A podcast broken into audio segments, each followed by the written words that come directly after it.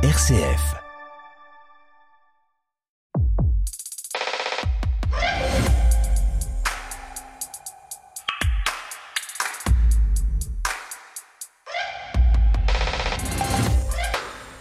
Bonjour à tous et bienvenue dans Effervescence. Le calendrier l'indique, cela fait maintenant une vingtaine de jours que nous sommes entrés en automne. Et il faut chaque matin s'accrocher à son éphémérite pour s'en assurer tant la météo semble nous dire le contraire. Et oui, il n'y a plus de saison, ma bonne dame. L'automne a disparu. C'est pourtant une des plus belles saisons, la plus mélancolique aussi. Et les artistes sont nombreux à s'en être inspirés.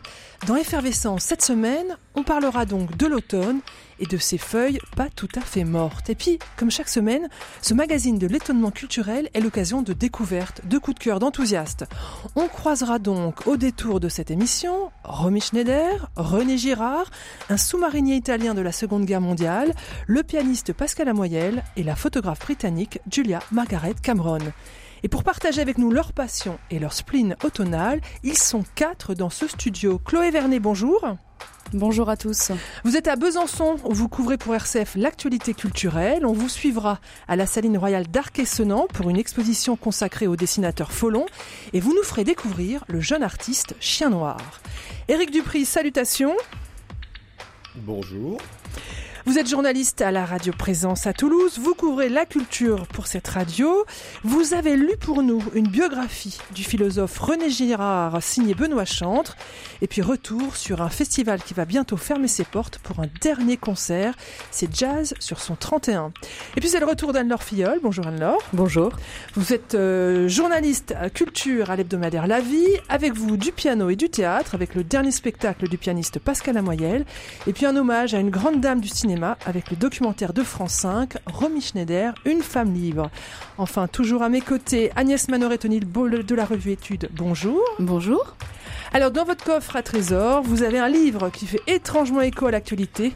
L'histoire d'un sous-marinier italien pendant la Seconde Guerre mondiale. C'est Commandant et c'est signé Sandro Veronesi.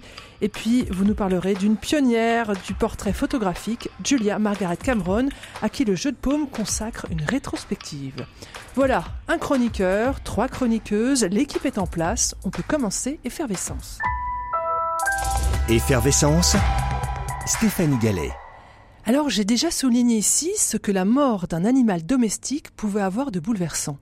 Je voudrais donc recommander un petit livre, ça s'appelle Jim il ne devrait pas vous laisser insensible, d'autant plus si vous avez déjà été proche d'un chien, si vous avez déjà été touché par son accueil débordant de joie, si vous avez déjà été perdu dans son regard, si vous avez déjà caressé machinalement sa tête. Jim était un grand chien noir. Je dis était car Jim est mort. Et pour son maître, le dessinateur belge François Schutten, ce fut une véritable épreuve. L'heure de la promenade était là, écrit-il, et je ne le voyais pas, il devait m'attendre quelque part. Mais François Chutin est dessinateur et ses mots sont rares. Son deuil passe par le dessin. Chaque jour, après la disparition de Jim, il va lui rendre hommage en réalisant un dessin. Dessiner Jim pour accepter de le laisser partir et comprendre tout ce qui s'était noué entre nous. Les dessins en noir et blanc, à la plume ou au pinceau, ont dû coûter leur pesant de larmes. Ils sont fins, élégants, extrêmement sensibles. Ils sont à la fois le signe de ce lien mystérieux qui se crée entre un chien et son maître, cet attachement, cette confiance réciproque, cette joie des moments partagés. Ils disent aussi le manque et la tristesse dans lesquels on essaie de ne pas se noyer. Ce livre fera du bien à tous ceux qui ont perdu un chien, à ceux qui redoutent l'ultime séparation, et donnera peut-être envie aux autres de se lier avec un chien, quel qu'il soit. Jim, Lettre d'amour à mon chien de François Chuten est publié chez Rue de Sèvres. On ira où tu voudras quand tu voudras. Et l'on s'aimera encore lorsque l'amour sera mort. Toute la vie sera pareille à ce matin. Aux couleurs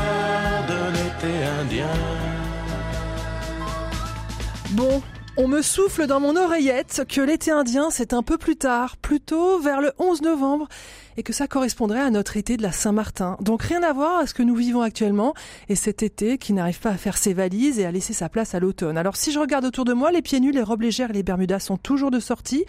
On explose chaque jour le record de température. On a encore des envies de sorbet et de salade et pas vraiment euh, envie de soupe au potiron, de poireaux vinaigrette ou de purée de panais. Mais où est donc passé l'automne avec le réchauffement climatique? Nous en avons déjà parlé dans cette émission. Les saisons s'étirent, se fondent et se confondent. On nous change tout. Alors, à tous ceux qui sont en manque d'automne, qui en ont marre d'avoir trop chaud, qui rêvent de balades en bottes, de sauts dans les flaques et la gadoue, de brume, de vent et de feuilles qui tourbillonnent, cette émission est faite pour vous. L'automne, peut-être la saison qui a le plus inspiré les artistes, l'automne et la flamboyance de ses couleurs, l'automne des sous-bois après la pluie, la mélancolie des ciels gris et la grande faucheuse qui imprime sa marque sur le cycle des saisons. Alors Chloé Vernet, pour évoquer l'automne, vous, vous avez choisi de nous parler d'un film de Luc Jacquet, sorti il y a une quinzaine d'années et qui a durablement marqué les familles qui l'ont regardé. Il s'agit du renard et l'enfant.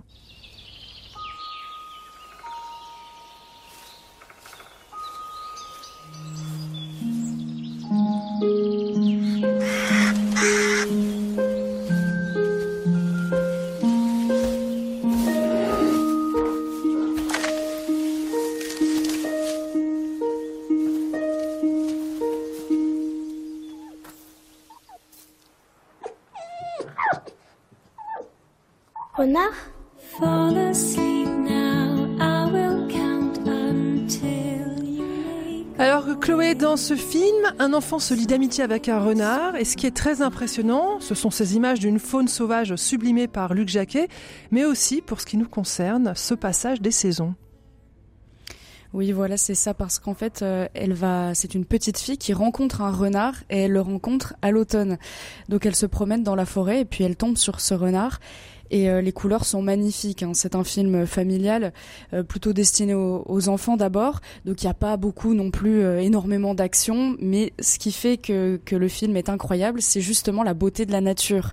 On va suivre les quatre saisons, qui pour le coup sont bien marquées dans le film, et on commence, voilà, comme je le disais, avec l'automne, et donc on a des plans magnifiques sur les arbres, sur les feuilles, on a toutes les, tous les tons de l'automne, des feuilles très rouges, très oranges, et puis ce renard hein, qui du coup est de la même couleur quelque part que les feuilles et donc la petite fille va essayer de, de le trouver mais c'est pas forcément évident de repérer le renard dans les couleurs de l'automne.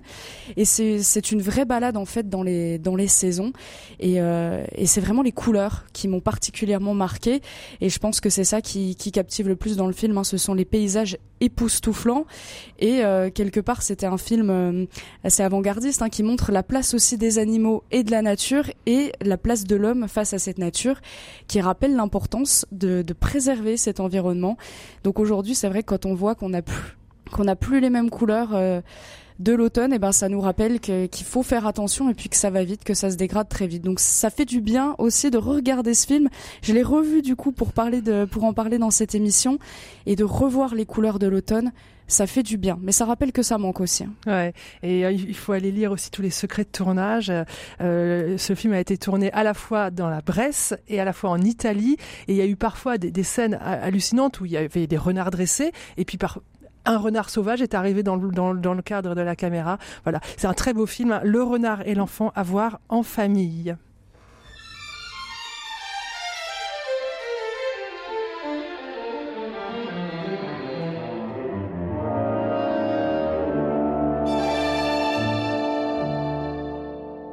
Falling leaves drift by the window. The autumn leaves of red and gold.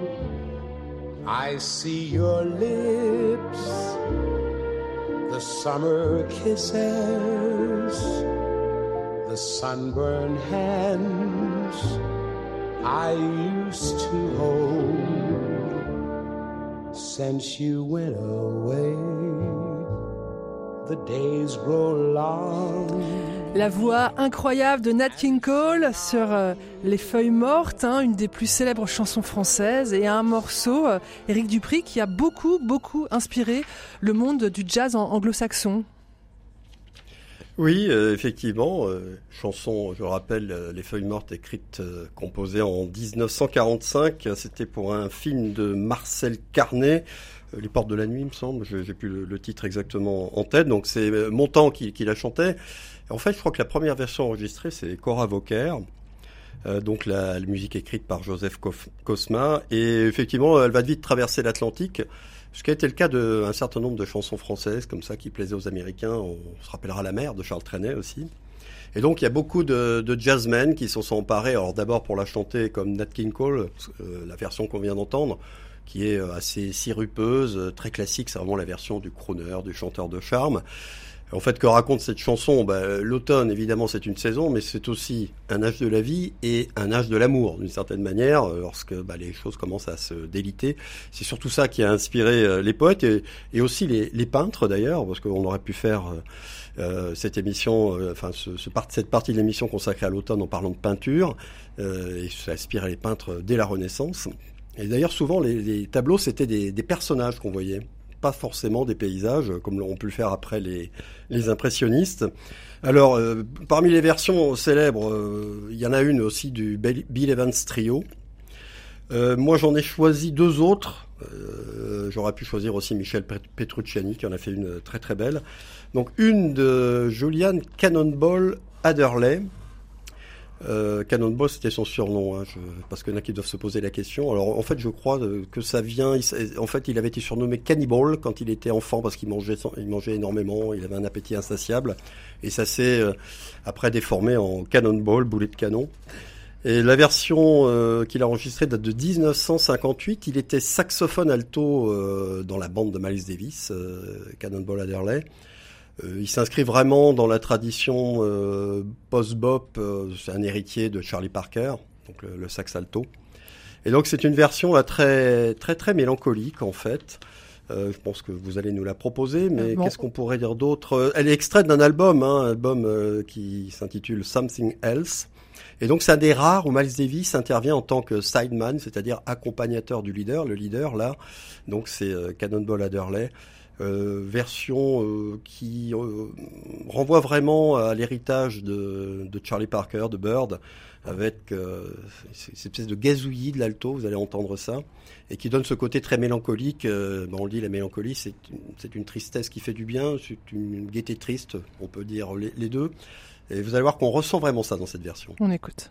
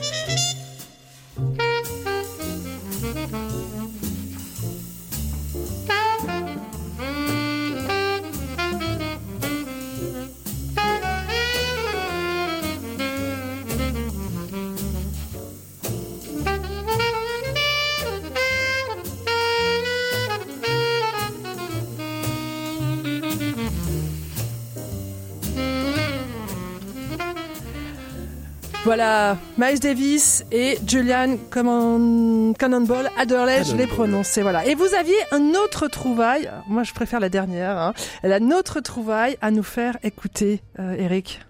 Qu'est-ce que c'est? Oui, alors là, c'est Chet Baker, donc encore un trompettisme, un trompettiste qui était un chanteur, c'était la, voix d'or, la voix d'ange, euh, Chet Baker. Euh, le personnage était extrêmement romantique, complètement destroy. Il a fini euh, défoncé par, par la drogue et, il s'est même jeté, il est mort en se jetant d'une fenêtre, euh, je vais pas dire un peu comme Mike Brandt, en 88, je crois que c'était Amsterdam. Et donc, lui aussi n'a pas manqué de- d'enregistrer une version d'Autumn Leaves, alors, feuille d'automne en anglais, pas les feuilles mortes. hein. Et euh, c'était en alors la première version c'est en 1974 sur un album euh, qui est intitulé She Was Too Good to Me. Elle est trop, elle est trop bien pour moi. Et il va y avoir une deuxième version trois ans plus tard, euh, donc en 77, euh, enregistrée à Milan avec sa compagne Russ Young, qui donc l'accompagne. On va entendre les, les deux voix. Et cette version, alors sa voix, lui, elle est complètement, enfin il est complètement déjà.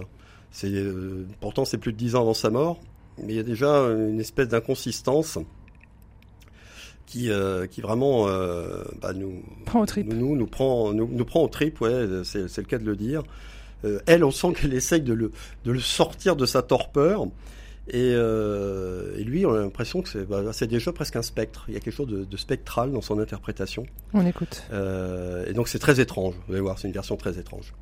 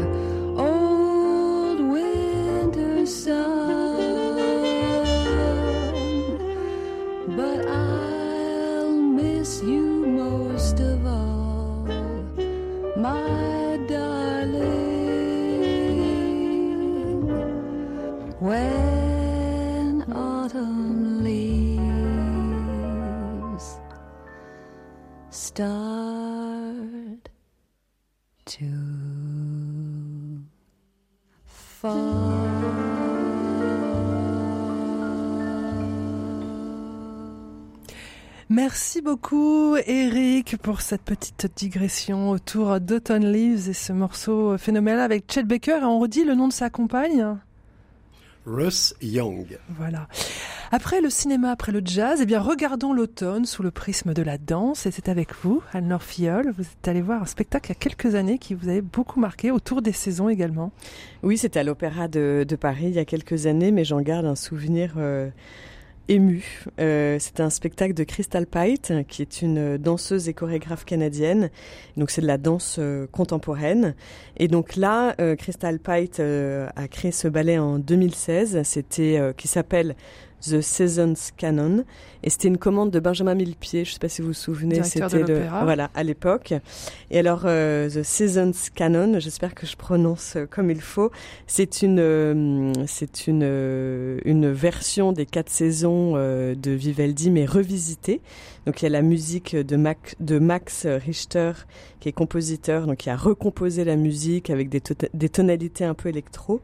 Donc sur scène, on voit 54, de- 54 danseurs, pardon, hommes et femmes, et c'est absolument saisissant. Ils vont euh, danser, interpréter chaque saison.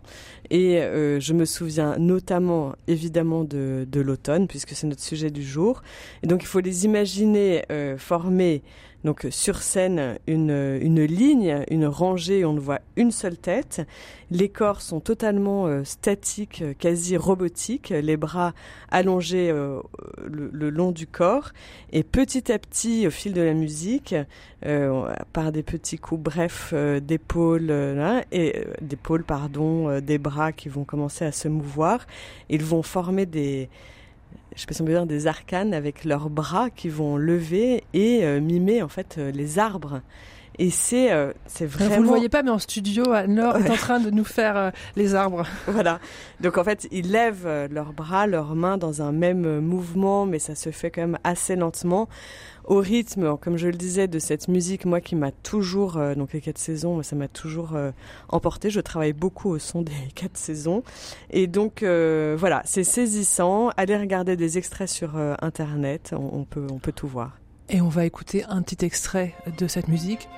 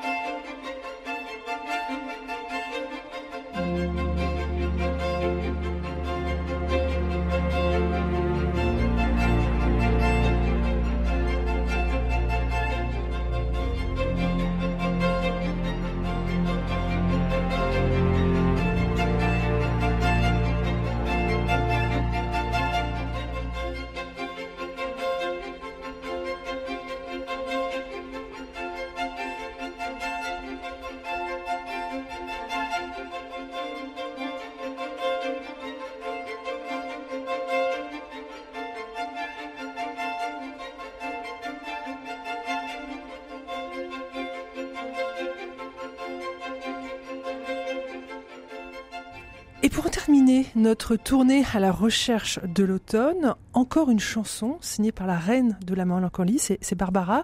La chanson, euh, Agnès, c'est vous qui l'avez choisie, elle s'appelle Pierre. Oui, et c'est une chanson d'amour. En fait, c'est pas une chanson d'automne. Il n'y a pas une seule fois le mot automne dans cette euh, dans cette chanson, et pourtant tout y est. Euh, c'est le jardin à l'anguille, c'est la pénombre, euh, la pluie surtout. euh, oh que c'est joli, le bruit de la pluie. Vous n'avez pas dit Stéphanie ce matin qu'on avait eu quelques minutes de pluie pour nous dire que oui, quand même. L'automne était là. l'automne était là. Mais c'est une chanson d'amour tendre.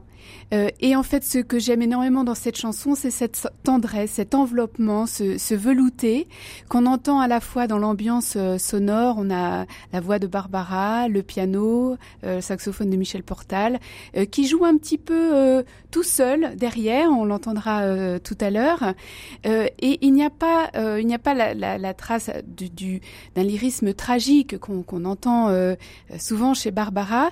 Et ce que je retrouve de l'automne, c'est ce moment où on a envie de se mettre en retrait, de s'envelopper. Euh, là, euh, de, en fait, on, sent le contraste entre la maison. euh, Barbara est à l'intérieur de la maison, elle attend Pierre euh, qui va revenir. Euh, elle pense qu'il faut qu'il, qu'il remette du bois parce qu'il commence à faire froid. Et tout est en demi-teinte. C'est cet alanguissement, cette euh, euh, voilà, cette douceur qui n'est pas du tout celle du déclin. Alors euh, là, euh, c'est vraiment quelque chose de, c'est différent de ce que disait Eric tout à l'heure. L'automne euh, comme saison de de, de l'amour qui se bah, qui, Qui s'étiole. qui qui est en train de de, de mourir. Euh, euh, là, c'est plutôt après les les feux de la passion qui seraient ceux de l'été. euh, c'est un amour euh, qui dure, euh, qui fait du bien, euh, qui est caché. Et euh, voilà, il y a pour moi tout ça dans cette euh, chanson euh, qu'on va écouter, je pense.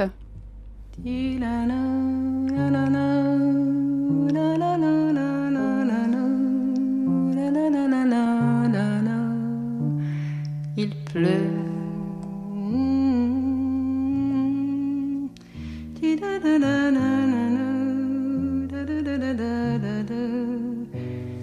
Il pleut sur les jardins à l'envie, sur les roses de la nuit. Il pleut des larmes de pluie.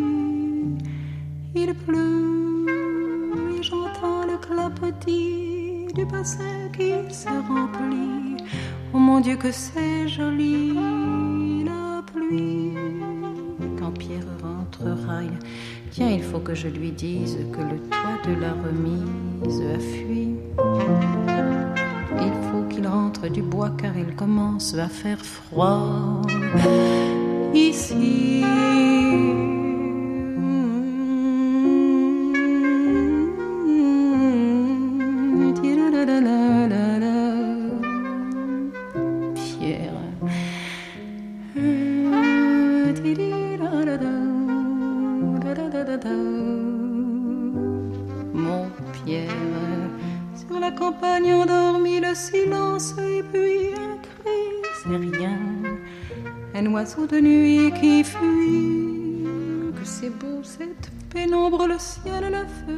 C'est avec ce Pierre, mon Pierre de Barbara, que s'arrête notre petite balade automnale.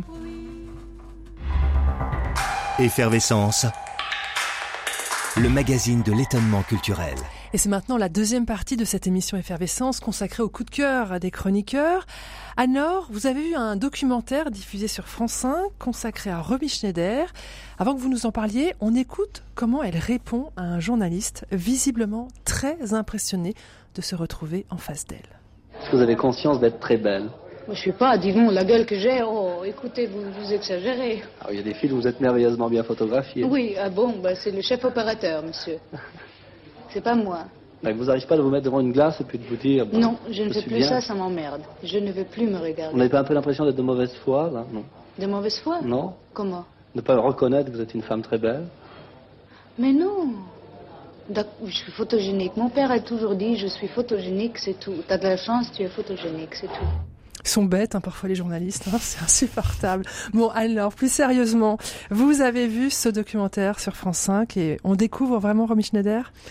Euh, oui, ce sera diffusé ce vendredi sur France 5 à 21h05. Et pour ceux qui pourront pas le regarder, ce sera disponible aussi en replay. Euh, oui, alors on connaît très bien Romy Schneider, mais alors pourquoi un énième euh, documentaire? Mais en fait, moi j'ai envie de louer euh, le fil rouge, le fil rouge de ce documentaire, qui est dans le titre en fait Romy femme libre. Donc, euh, ce documentaire a été réalisé par Lucie Carriès. Et euh, je souligne qu'il a quand même été présenté en sélection officielle à Cannes en 2022, c'est dire euh, quand même sa La qualité. qualité. Voilà. Euh, donc il a été, il est porté par la voix de l'acteur Swan Arlo. Et comme je disais, on perçoit l'esprit si libre et, et si indépendant de, de Romy. On suit donc son parcours de façon chronologique. Donc de ses débuts quand elle interprétait Sissi à son, ascension, fulgurante auprès des plus grands. Et le tout est euh, nourri euh, d'images d'archives, de vidéos comme celles qu'on a entendues, d'entretiens, d'extraits de films. Et à chaque fois, euh, ce qui, ce qui perd, c'est qu'elle est... mais bon, je n'invente rien, mais là je trouve que c'est très très bien montré. son caractère si intense et si complexe à la fois. Et hum, comme je le disais, le fil rouge, c'est son indépendance. Et euh, Romy n'a fait en fait que s'émanciper tout au long de sa vie. De ses parents d'abord, qui étaient proches du régime nazi. euh, ensuite de son pays, l'Allemagne. De certains dictates dans le monde du cinéma. Elle s'est aussi affranchie de schémas patriarcaux et familiaux de son époque. Et évidemment du regard des autres. Vous l'aurez compris, si je ne l'avais pas assez dit, Romy était une femme libre intérieurement et quitte à ne pas être comprise et quitte à être jugée. Moi, c'est ça qui m'a qui m'a beaucoup touchée.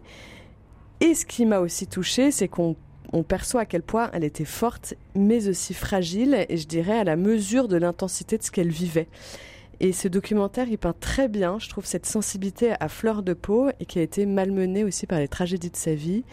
Euh, Parce que c'est quand même une histoire tragique, Romy c'est une histoire tragique et je pense notamment à la mort de son fils David à l'âge de 14 ans, qu'il a euh, évidemment euh, fauché, elle est morte un an après. Euh, regardez donc ce documentaire, c'est pas larmoyant, c'est juste très enrichissant. On est face à une femme incroyable et, et Bien qui plus qu'une femme belle. Bien plus qu'une Pour qu'une femme belle et qui n'est pas et qui est pas dans une fausse humilité. En fait, elle est Mm. juste euh, très authentique. Romy Schneider, une femme libre, c'est donc sur France 5 à partir de vendredi.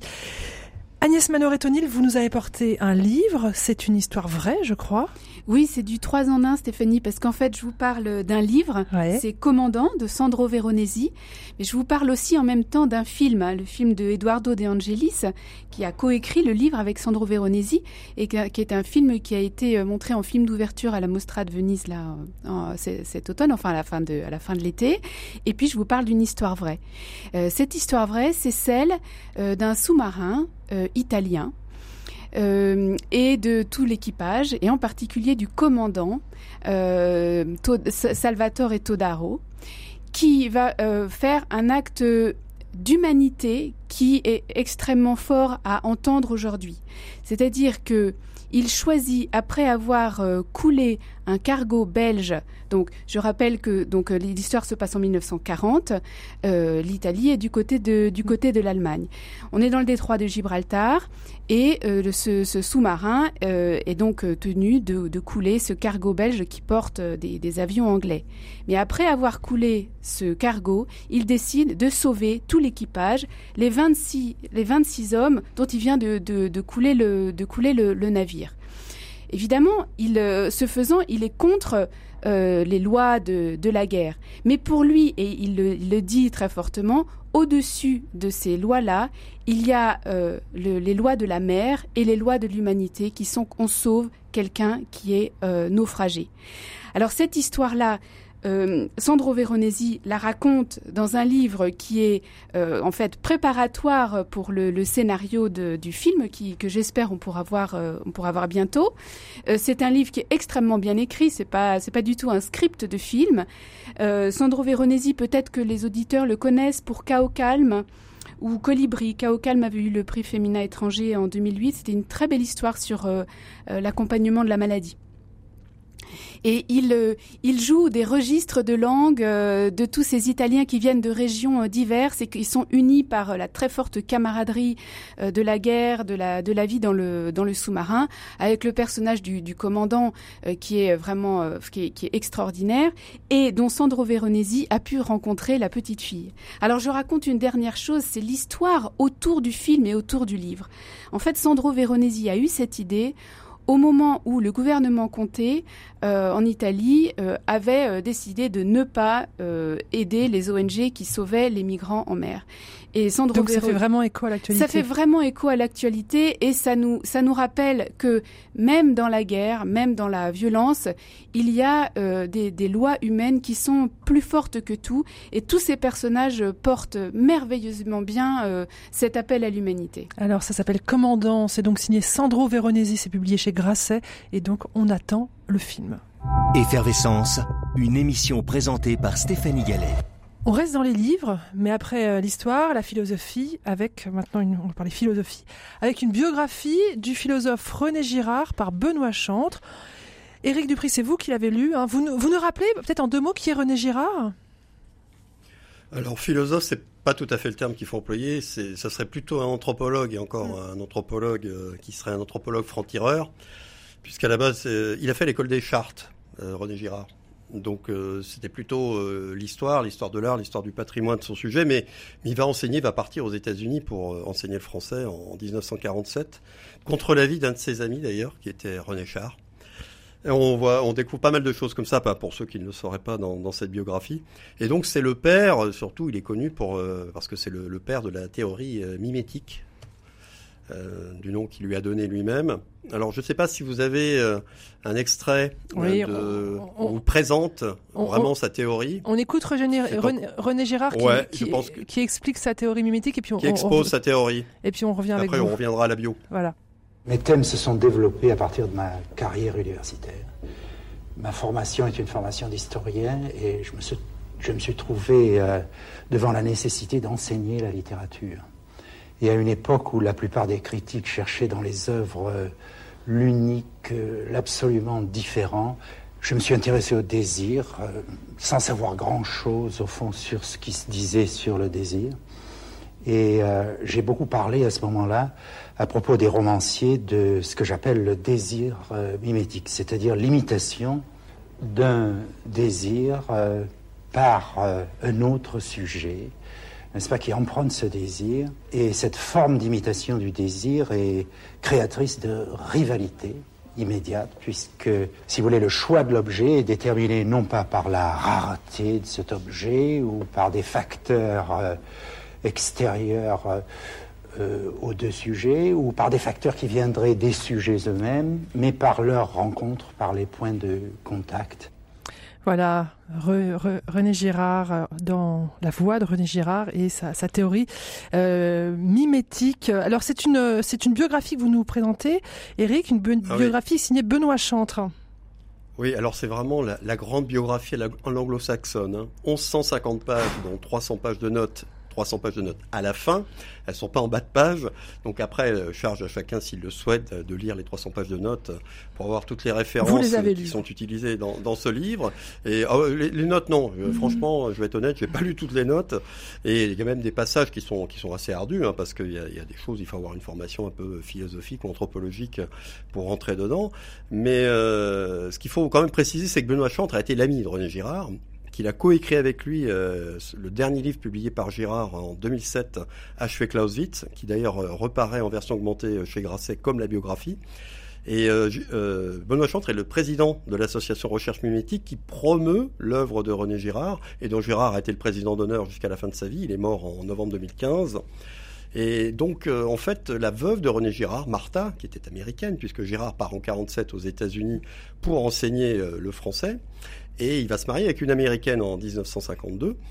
Euh, il va vivre euh, bah, jusqu'à la fin de ses jours euh, entre les États-Unis, un petit peu la France, Avignon, Paris, puisqu'il va, va être académicien français entre 2005 et 2015. Et donc, Martha a remis tous les documents de René Girard euh, qu'elle avait donc euh, à Benoît Chantre, donc notamment une correspondance extrêmement riche, des écrits euh, inachevés, non publiés, et puis bon bah, après il c'est enrichi de beaucoup de témoignages, dont ceux de Chantre lui-même, hein, puisqu'il était vraiment très proche de Girard, et donc on suit toute la vie de cet homme qui va traverser un, siècle, le siècle des, grands massacres, des grandes avancées technologiques qu'est le 20e et le début du 21e. Le premier signe du destin, il est né à Noël 1923, René Girard. Il né le jour de Noël. Et puis, euh, il est né dans une famille assez particulière parce que son père Joseph était le conservateur du Palais des Papes à Avignon.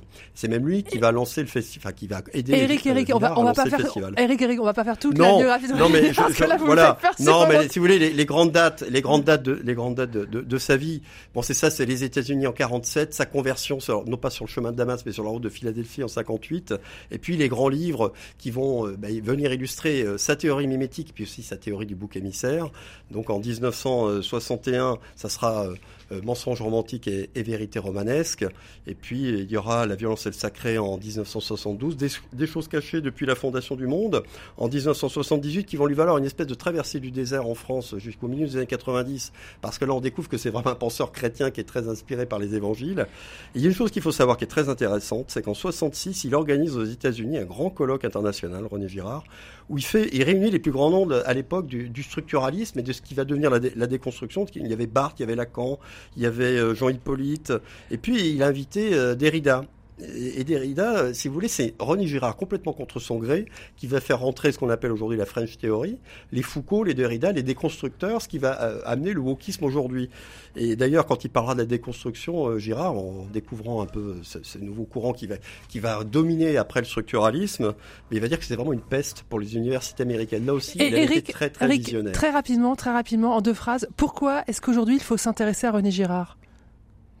Bah, il suffit de voir euh, ce que nous vivons depuis trois ans, euh, la crise du Covid, la guerre en Ukraine et maintenant ce qui se passe en Israël, pour voir à quel point il avait vu juste. C'est parmi ses derniers écrits, il le dit dans Achevé Clausewitz, nous n'avons pas d'autre choix que de nous aimer, de renoncer complètement à la violence, radicalement à la violence, ou alors nous, euh, nous irons vers l'autodestruction. Et une de ses dernières phrases qui m'avait beaucoup marqué dans Achevé Clausewitz, il dit J'ai la conviction que nous sommes entrés en apocalypse.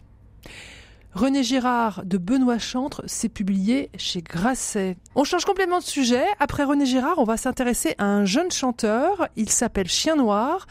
C'est ce vendredi que sort Apollo, son premier album. Alors, c'est pas tout à fait son premier album. Il y avait déjà des titres qui avaient déjà circulé, Chloé Vernet. Oui, euh, Chien Noir, il a sorti deux EP, donc c'est des mini-albums, il y avait six titres dessus. Le premier, c'est Histoire Vert en 2021, et le deuxième, Beau en 2022, mais c'était voilà des mini-albums. hein. Donc là, aujourd'hui, c'est le premier, 12 titres, le premier album qui s'appelle Apollo. Alors, il y a. Vous l'avez écouté, ce nouvel album, et vous êtes sous le charme. Oui, c'est ça, avec euh, déjà le titre À quoi pensait-elle? C'est le premier single qui a donné un petit peu le ton de, de, cet album. Alors, Chien Noir, c'est Jean Grillet, son vrai nom. Et, euh, et donc, ce qu'on retrouve dans cet album-là, dans cette chanson À quoi pensait-elle, c'est des mélodies assez simples. On a beaucoup de piano-voix et de guitare-voix, mais euh, c'est aussi ce qui fait le charme de cet artiste-là. Il nous vient de Bordeaux, il est bercé par la musique des années 80-90 et il fait ressortir la nostalgie des sons de ces années-là à travers des arrangements minutieux. Et cet album, c'est aussi sa sensibilité dévoilée à travers des textes forts qui racontent des instants de vie, des histoires vécues. C'est de la sincérité à l'état brut. Et donc pour reprendre ce single, à quoi pensait-elle? Jean fait référence à sa mère, libre, sans filtre, qui a voulu un enfant et qui l'a fait, mais sans vraiment se préoccuper du reste. Et il s'imagine dans sa tête à ce moment-là à quoi pensait-elle, nous dit-il, que nous sommes éternels, qu'elle n'a pas besoin de raison pour aimer quelqu'un et me donner un nom? Alors le premier single qui a vraiment lancé l'album, c'est Je veux, je veux, je veux. Je veux de la lumière, je veux voir le monde, je veux tout, je veux chaque seconde. Voilà, Chien Noir, euh, il veut tout, il aime la vie, il veut la savourer, c'est pour ça qu'il a sorti cet album. Mais avant la musique, enfant, il voulait devenir astrophysicien. C'est pour ça qu'on le voit sur la pochette avec un casque d'astronaute sous le bras et que son album s'appelle Apollo. hein. C'est un clin d'œil à son rêve d'enfant. Chloé, j'ai une petite idée, mais vous pouvez nous expliquer pourquoi il a pris ce nom de scène, de chien noir? Alors, euh, c'est le nom d'un pirate dans l'île au trésor de Stevenson et c'est pour lui un souvenir de l'époque où il dévorait des romans d'aventure. Et euh, Chien Noir, c'est aussi euh, Cerbère, le gardien des enfers. Euh, il dit dans une interview qu'il en revient, qu'il veut plus y retourner, et c'est pour ça qu'il écrit des chansons. Sa vie n'a pas toujours été aussi douce que sa musique, mais grâce à elle, elle l'est devenue. Et il écrit toujours son nom d'artiste en minuscule sous le titre de ses chansons, car pour lui, c'est une façon de se challenger, car quand c'est minuscule, ça peut passer inaperçu. Mais moi, j'espère que ça ne sera pas le cas de son album Apollo, sorti aujourd'hui. C'est un petit bijou en majuscule qui doit se faire remarquer. On écoute À quoi pensait-elle?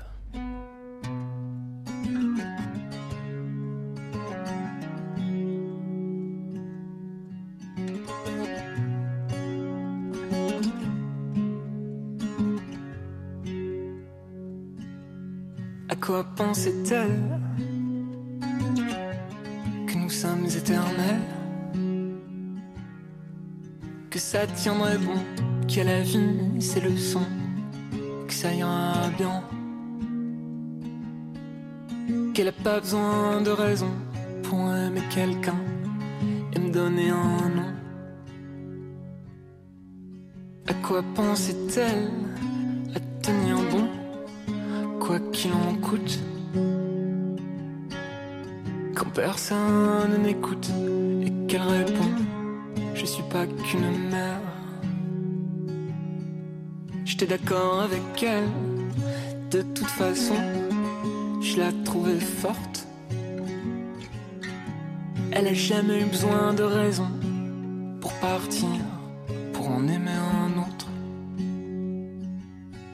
Je serais pas resté non plus. Non.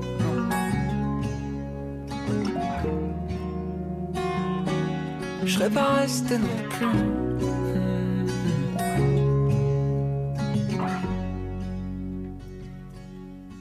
Quoi pensait-elle qu'elle laisserait ailleurs ce qui grandissait chez elle? On connaît ça par cœur, on les connaît les docteurs, ça finit pas toujours bien. Voilà, il s'appelle Chien Noir, retenez bien son nom, son premier album c'est Apollo et ce titre c'était À quoi pensait-elle Effervescence, la culture nous unit sur RCF. Merci d'écouter Effervescence. Avec moi cette semaine, Éric Dupri de Radio Présence à Toulouse, Chloé Vernet à RCF Besançon, Anne-Laure Filleul, journaliste à l'hebdomadaire La Vie et Agnès Manoret-Tonil, journaliste à la revue Études. Agnès, vous nous parlez d'une photographe dont j'avoue j'ignorais tout. C'est une pionnière de la photographie de portrait et elle s'appelle Julia Margaret Cameron. Oui, alors je vous emmène à l'époque euh, victorienne euh, en Angleterre, donc euh, c'est-à-dire euh, quasiment tout le 19e siècle. Julia Margaret Cameron est née à Calcutta, elle est morte à Ceylan, elle a passé on dirait le de- dernier tiers de sa vie avant de repartir à Ceylan sur l'île de White. Donc là, vous voyez, c'est le décor de, de tout l'empire, de tout l'empire colonial Britannique. Elle vient d'une riche famille euh, qui, vit d'un bout à l'autre de ce, grand empire. Euh, et pourtant, euh, sur les photographies que l'on peut voir au, jeu de paume, vous ne verrez absolument pas tout ce, décor-là, parce que, en effet, elle n'a photographié que des portraits, uniquement des portraits. Et elle les a fait dans un studio qu'elle a, comment dire, bricolé dans son poulailler. Euh, elle n'a jamais eu de studio euh, professionnel comme beaucoup de photographes en avaient à l'époque et euh, toutes les, tous les sujets qu'elle a photographiés, ce sont euh, des proches, euh, des amis. Euh, pourtant, certains sont des, sont des célébrités. Alors, c'est vrai que c'est pas, c'est pas un nom connu, on connaît généralement peu hein, les, les noms des, des photographes, mais je suis sûre que tout le monde aura vu au moins son portrait de Charles Darwin avec sa grande barbe. C'est un tirage au charbon, donc qui a un côté un peu grumeleux, euh, très, on a, envie d'y toucher. Euh, et sur ce, portrait, euh, Charles Darwin euh, a presque un air de, de prophète ou de patriarche. Euh, et ça, c'est quelque chose qu'on va retrouver dans tous les portraits euh, de Julia Margaret Cameron. Euh, c'est que ce ne sont pas des portraits euh, réalistes. Et en fait, c'est ce que précisément ses contemporains lui ont reproché, c'est de ne pas faire usage de ce, de ce que le médium semblait euh, promettre, ce nouveau médium qui, plaisait, euh, qui a plu très vite, c'est qu'on pouvait s'approcher au plus près de la réalité.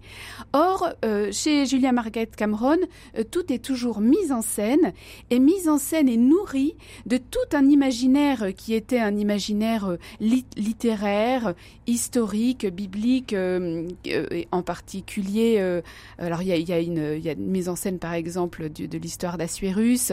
On voit beaucoup de, personnages féminins qui sont des qui sont des madones. Euh, les enfants sont comme les poutis de, de, Raphaël. Euh, donc elle charge de symboles, elle, elle, elle transforme presque en allégorie tous les tous, tous, tous ceux qu'elle photographie. Et ça vous a touché?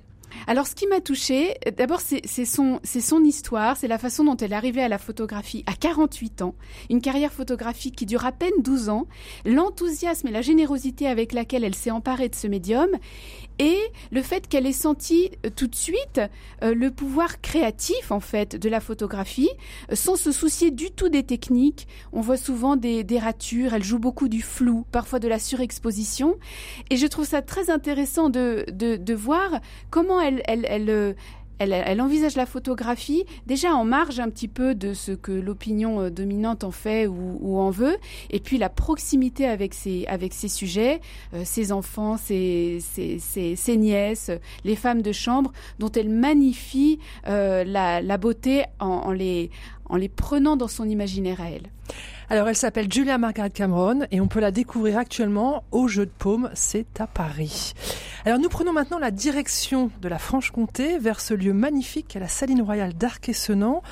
On peut y admirer, et vous avez pu y aller, euh, Chloé Vernet, euh, une exposition consacrée au dessinateur Follon, dessinateur bien connu. Oui, et Jean-Michel Follon, pour des millions de téléspectateurs, ce sont d'abord ces petits messieurs en par-dessus et chapeau qui, pendant huit ans, ont ponctué les programmes d'Antenne 2. L'artiste belge est au cœur de cette exposition, donc à la Céline Royale d'Arquesnan dans le Doubs. 200 œuvres prêtées par la Fondation Follon retracent plus de 50 ans de quête artistique. Vous nous rappelez, Chloé, euh, la Saline Royale c'est c'est une ancienne manufacture destinée à la production de sel, je crois.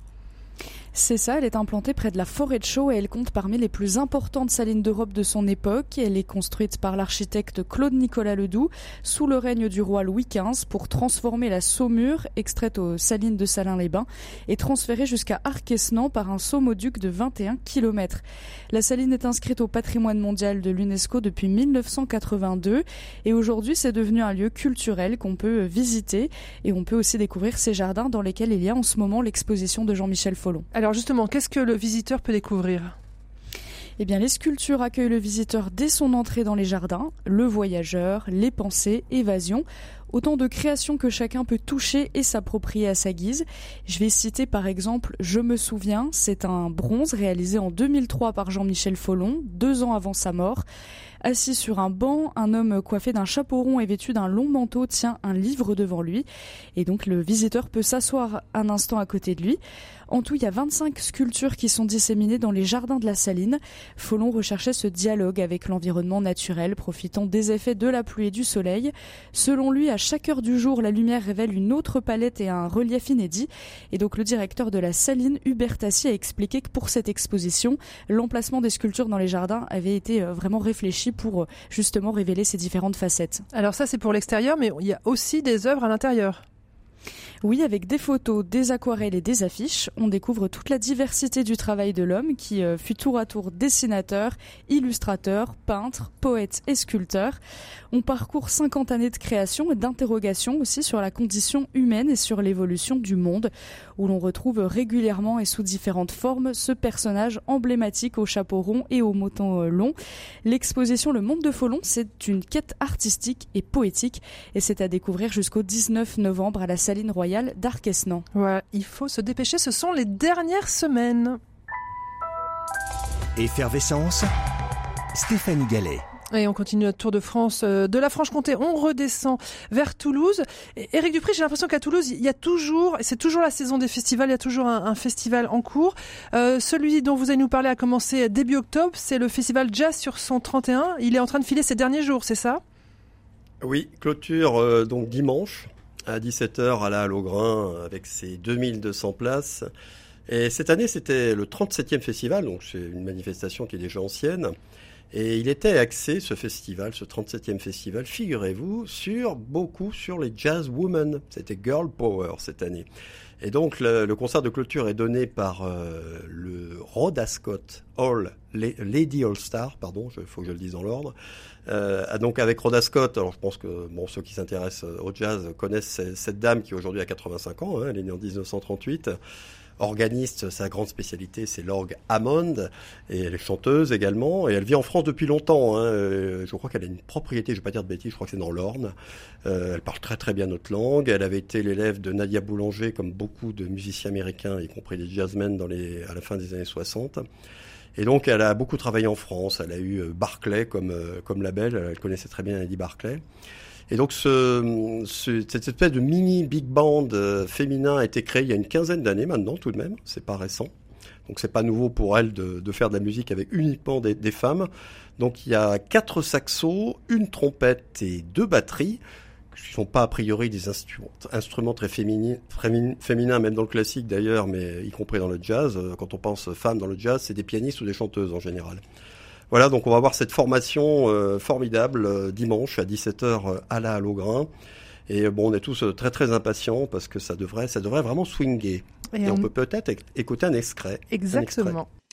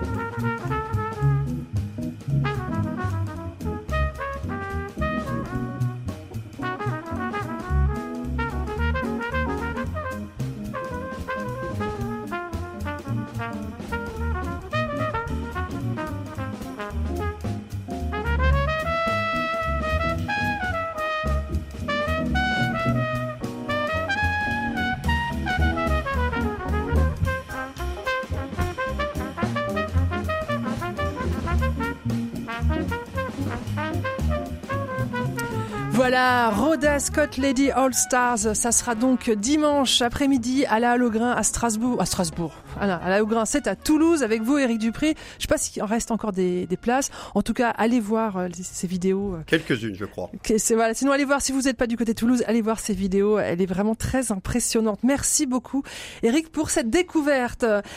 Anne-Laure Filleul au théâtre de Montparnasse. euh, actuellement, c'est à Paris. On peut écouter un grand pianiste, c'est Pascal Lamoyelle, qui rend hommage à son maître, l'illustre musicien Georgi Sifra. Sifra.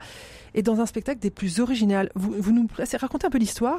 Oui, alors l'histoire est assez, euh, c'est c'est assez incroyable. Alors tout commence dans un immeuble situé au 16 rue Ampère à Paris. Pascal Amoyel, le pianiste qu'on voit sur scène, a alors 13 ans et il fait ses gammes. Il joue au piano. La gardienne l'entend et lui dit que le virtuose Georges Tsifra avait habité le même appartement. Pascal Amoyel, le petit garçon, part donc à sa recherche et va toquer à sa porte. Il le retrouve. Et c'est comme ça qu'il va devenir son rare élève et qu'à l'occasion de leçons avec son maître, il découvrira le parcours hors norme de, de Tifra et qui est digne d'un roman. Voilà ce que nous raconte Pascal Amoyel au théâtre Montparnasse. Donc il est sur scène, il joue au piano et tout en jouant, il nous raconte son histoire à lui, Tifra, mais finalement son histoire à lui qu'il rejoint aussi personnellement. Alors quelle est l'histoire de Tifra Il est né à Budapest en 21 et à l'âge de 5 ans, il est engagé dans un cirque comme pianiste pour subvenir aux besoins de sa famille. Mais en 39, la Seconde Guerre arrive et il est enrôlé par les nazis et ensuite il se retrouve soldat sous le drapeau russe. En tentant de s'échapper de Hongrie, il tombe prisonnier et donc le voilà condamné à porter des blocs de pierre toute la journée pendant des mois et des mois. Et ce travail forcé, d'ailleurs, euh, le, il gardera des stigmates euh, de ses travaux toute sa vie, des stigmates aux mains avec de gros pro- problèmes d'articulation, ce qui Pour est quand même pianiste. problématique pour un pianiste. Il va finir par s'échapper, ça ne- c'est pas encore terminé, il finira par s'échapper pour s'installer en France. Et de cabaret en salle de concert, sa, sa réputation va se faire. Et notamment ses interprétations de Liszt ou de Chopin vont être acclamées par les foules. C'est un, im- un immense interprète. Et on disait aussi que c'était un virtuose de la technique. Voilà ce que nous raconte euh, Pascal Amoyel. Et euh, comme dans tous ses spectacles, il nous le raconte avec beaucoup de fougue et beaucoup de sensibilité. Euh, Pascal Amoyel, c'est pas seulement un pianiste, c'est un conteur. Et d'ailleurs, il a pris des cours d'art dramatique pour faire ce spectacle. Donc c'est instructif, c'est touchant, c'est tout simplement beau.